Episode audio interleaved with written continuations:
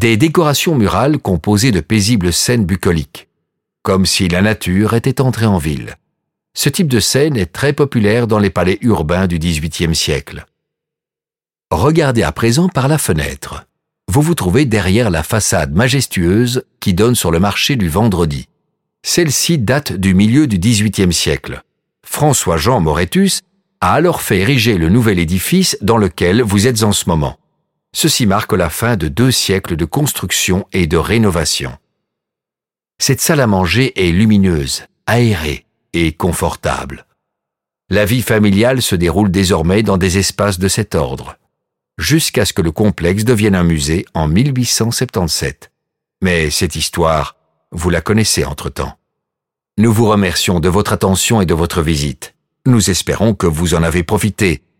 N'hésitez pas à écrire un message personnel dans notre livre d'or. Ainsi, vous aussi devenez un auteur de la maison. À très bientôt pour une prochaine visite.